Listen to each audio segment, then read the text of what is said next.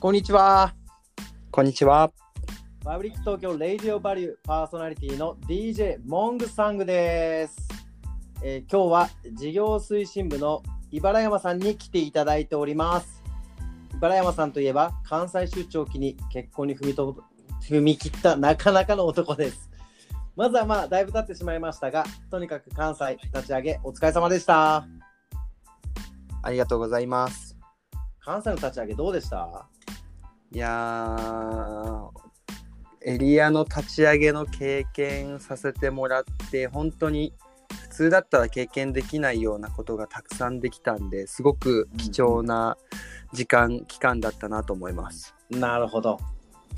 まあそんないいお話も込みで今日は茨山さんとバリューについてセッションをしていきたいと思います。よろしくお願いしよまろしくお願いします。す。では、えー早速自己紹介から軽くいただきたいんですが入社してどれぐらい経つんでしたっけえっと、僕が入社したのは、一昨年の11月なので、1年4ヶ月ほどだと思いますね。なるほど。まだ1年4ヶ月なんですね。あ、まあ、そうですね。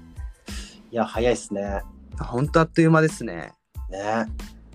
で今ってどこら辺のお店に主に入ってますと基本は今秋葉原とあとは千葉に入ってはいます。はいはいはい。はい。なるほど。あの他に事業推進の中でもそうだと思うんですけど、プロジェクトみたいなのが入ってたら教えてもらいたいんですけど、ああそうですね。えっと今クォーターで言ったらうんあの90日離反防止プロジェクトっていうのと、あとはマス、スプロモーション入っていて。はい、であとはあのトライプロジェクトのグローバル人材っうん、ていうプロジェクトに入っています。なるほど。はい、いや結構幅広いし奥深めなものばっかっすね。そんな、えー、原山さんなんですが、働く上での原動力とかって何なんでしょうかね。なんか最近すごく考えててちょうどはい。でいろいろか考えた上で一言で言うとう僕の原動力はやっぱ人生を豊かにしていけることだなってのは感じていますね。ん、うん、うん、うん、うでん。なん、かどういうことかっていうとはい。まあもともとはあの、はいパブリック東京へはアパレル業界っていうのを変えたくてで、はい。デジタルの世界にこう街っていうのをこう作りたいって思いがあったんですよね。うんうんうん、まあそれは、は変わっていないんですけどうんでなんかこう大阪出張もなんかいいの経験でなんか自分の中で大切なことがすごく増えてきてて、はい、でそれに伴って原動力っていうもの自体がなんか増えてきてる感覚があります。えーはい街作りたいはもうめちゃくちゃ面白いですね。そうなんですよね街なんかデジタルって無機質な感じがするんですけどうん D2C の業界ってなんかちゃんと人の思いとか温度があるんですよね。うんでそれでなんかあのもっとタッチポイントを増やしたりとかサービス広げていったら、それってなんかもう今結構商店街とかっていうのが廃れてきてるじゃないですか、はいはいではい。それをなんかこうでオンライン上でなんか人のつながりを感じられる街みたいなのを作れたらすごくいいなっていいっすねいいっすね。思ってますっていう、今あれですよねカナダで Google が街作ってますよね。そうなんですよ Google はなんかあのね街を作ろうとマジでしてますよねなんか場所を抑えてはいなんか2000今年じゃないかな出来上がるんじゃなかった。なんかリアリアルに作ろうとしてますもんね。そうそうそうそうそう。自動運転とそう信号とかもだよね。そうですよね。で、なんか、イメージとしては僕はなんかオンライン上になんかうん。それを作りたいっていう感覚ですはね。あおもろいおもろいはい。あ。いいね。そうなんですよ。っていう、まあ、思いがもっていうのがあって入ってきたんですけど、で、うんうんうん。増えた原動力の部分で言うと、うん。ファブリック東京で本当に働くみんなが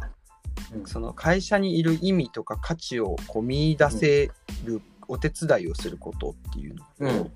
あとは割と本気でリテールテックナンバーワンになってみたいなっていう思いがうんうんうんうん追加されてて、うんなんかそれらを実現させていくことってなんか豊かな人生だなってすごい感じてますっていう、はい、いいっすね、いいっすね。はいありがとうございます。はい。素晴らしい。じゃあ、そんな茨山さんに、うんあなたの好きなバリューと銘打ってるコーナーがあるんですが、はいそこを問い問うてみようと思い ます。まず、えっ、と、茨山さんにとって、はい好きなバリューって何ですかね。これね難しいなってすごい思ったんですよねうん。なんか全部大事だなと思ったんですけどでも強いて言うのであればうん。なんか入ってからずっと意識してるのってこうオーナーシップだなってうん。すごく思ってますねうんうんうんうん、はいい、や超大事よねはいやそんなオーナーシップなんですがどんなところが好きですかいえっとシンプルになんか会社からのメッセージで、うんなんかこう主体的であれって言われるのってうんすごい勇気をもらえるなと思うんですよね。うんうんうんうんうんあなんかう主体的であっていいんだみたいな。そうねはいいやその通りだと思うはい。それがいいなって思います。いや僕もそこ超好きっすねいいっすよね。いやいやいいめちゃくちゃいいと思う、はいまあちょっと深掘ってみるとはそれって何なんだろうねなんでなんだろうねい。で多分僕のベースの考え方というかうんものになんか人生ってなんかこう自己責任っていうやっぱフレーズがなんかうんなんかあるんですよ多分僕の実家が、もうおじいちゃんもなんですけど、うんあの全部自自営業でやってきた家系なんですよ、うんうんだから、うんその会社の経営とかなんか、うんもしかしたらなんか明日食う飯もない時もあったりとかで、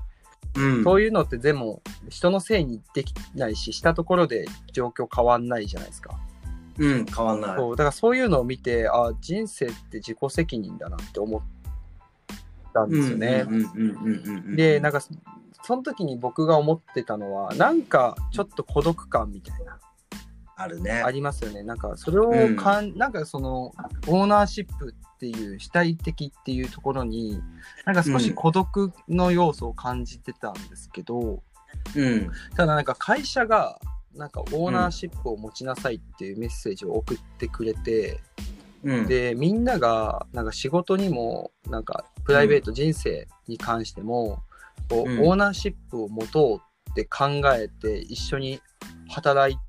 てる環境で、うあんなんか一人じゃないなって思える感じがするんですよね。いや、わかるわ。それはわかる。はいあの、1対100じゃなくて、はい、同じ方向に100っていう感じ、ああそうそうそうそうそう